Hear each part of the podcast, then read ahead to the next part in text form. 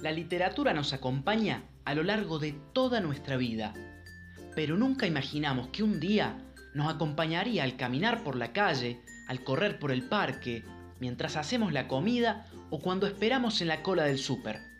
Esto es Remordosain, tu podcast de audiolibros.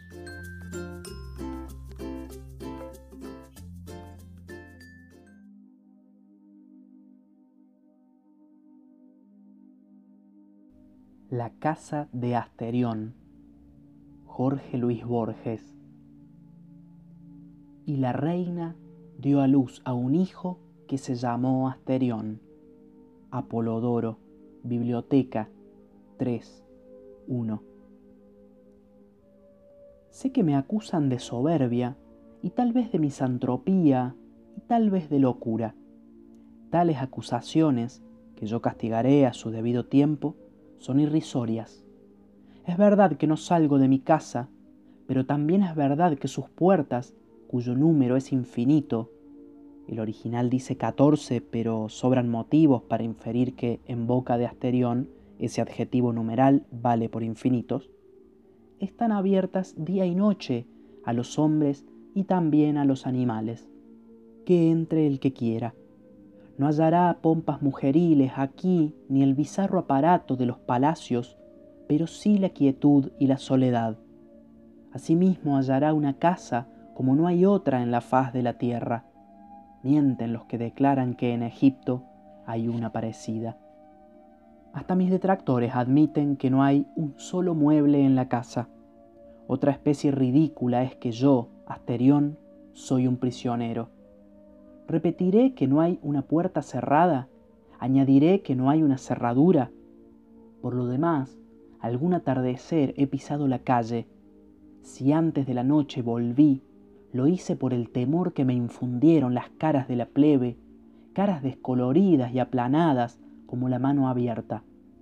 Ya se había puesto el sol, pero el desvalido llanto de un niño y las toscas plegarias de la Grey dijeron que me habían reconocido. La gente oraba, huía, se prosternaba. Unos se encaramaban al estilóbato del templo de las hachas, otros juntaban piedras.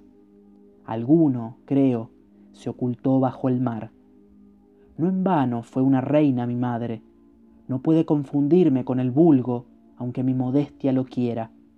El hecho es que soy único. No me interesa lo que un hombre pueda transmitir a otros hombres. Como el filósofo, pienso que nada es comunicable por el arte de la escritura. Las enojosas y triviales minucias no tienen cabida en mi espíritu, que está capacitado para lo grande. Jamás he retenido la diferencia entre una letra y otra. Cierta impaciencia generosa no ha consentido que yo aprendiera a leer. A veces lo deploro, porque las noches y los días son largos. Claro que no me faltan distracciones. Semejante al carnero que va a embestir, corro por las galerías de piedra hasta rodar al suelo, mareado. Me agazapo a la sombra de un aljibe o a la vuelta de un corredor y juego a que me buscan. Hay azoteas desde las que me dejo caer hasta ensangrentarme. A cualquier hora puedo jugar a estar dormido, con los ojos cerrados y la respiración poderosa. A veces me duermo realmente a veces ha cambiado el color del día cuando he abierto los ojos. Pero de tantos juegos, el que prefiero es el de otro Asterión. Finjo que viene a visitarme y que yo le muestro la casa. Con grandes reverencias le digo, ahora volvemos a la encrucijada anterior, o ahora desembocamos en otro patio, o bien decía yo que te gustaría la canaleta, o ahora verás una cisterna que se llenó de arena, o ya verás cómo el sótano se bifurca. A veces me equivoco y nos reímos buenamente los dos. No solo he imaginado esos juegos, también he meditado sobre la casa. Todas las partes de la casa están muchas veces. Cualquier lugar es otro lugar. No hay un aljibe, un patio, un abrevadero, un pesebre. Son catorce son infinitos los pesebres, abrevaderos, patios, aljibes.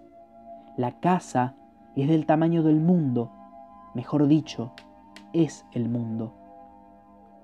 Sin embargo, a fuerza de fatigar patios con un aljibe y polvorientas galerías de piedra gris, he alcanzado la calle y he visto el templo de las hachas y el mar.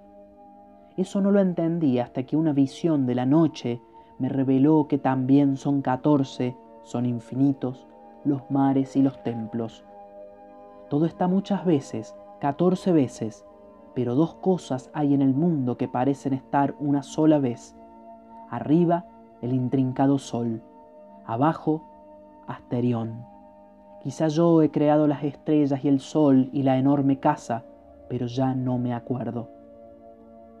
Cada nueve años entran en la casa nueve hombres para que yo los libere de todo mal. Oigo sus pasos o su voz en el fondo de las galerías de piedra y corro alegremente a buscarlos. La ceremonia dura pocos minutos. Uno tras otro caen sin que yo me ensangriente las manos. Donde cayeron, quedan, y los cadáveres ayudan a distinguir una galería de las otras. Ignoro quiénes son, pero sé que uno de ellos profetizó en la hora de su muerte que alguna vez llegaría mi Redentor. Desde entonces no me duele la soledad, porque sé que vive mi Redentor y al fin se levantará sobre el polvo. Si mi oído alcanzara todos los rumores del mundo, yo percibiría sus pasos. Ojalá me lleve a un lugar con menos galerías y menos puertas. ¿Cómo será mi Redentor? me pregunto. ¿Será un toro o un hombre? ¿Será tal vez un toro con cara de hombre? ¿O será como yo? El sol de la mañana reverberó en la espada de bronce. Ya no quedaba ni un vestigio de sangre. ¿Lo creerás, Ariadna? dijo Teseo. El Minotauro apenas se defendió. A Marta Mosquera Eastman.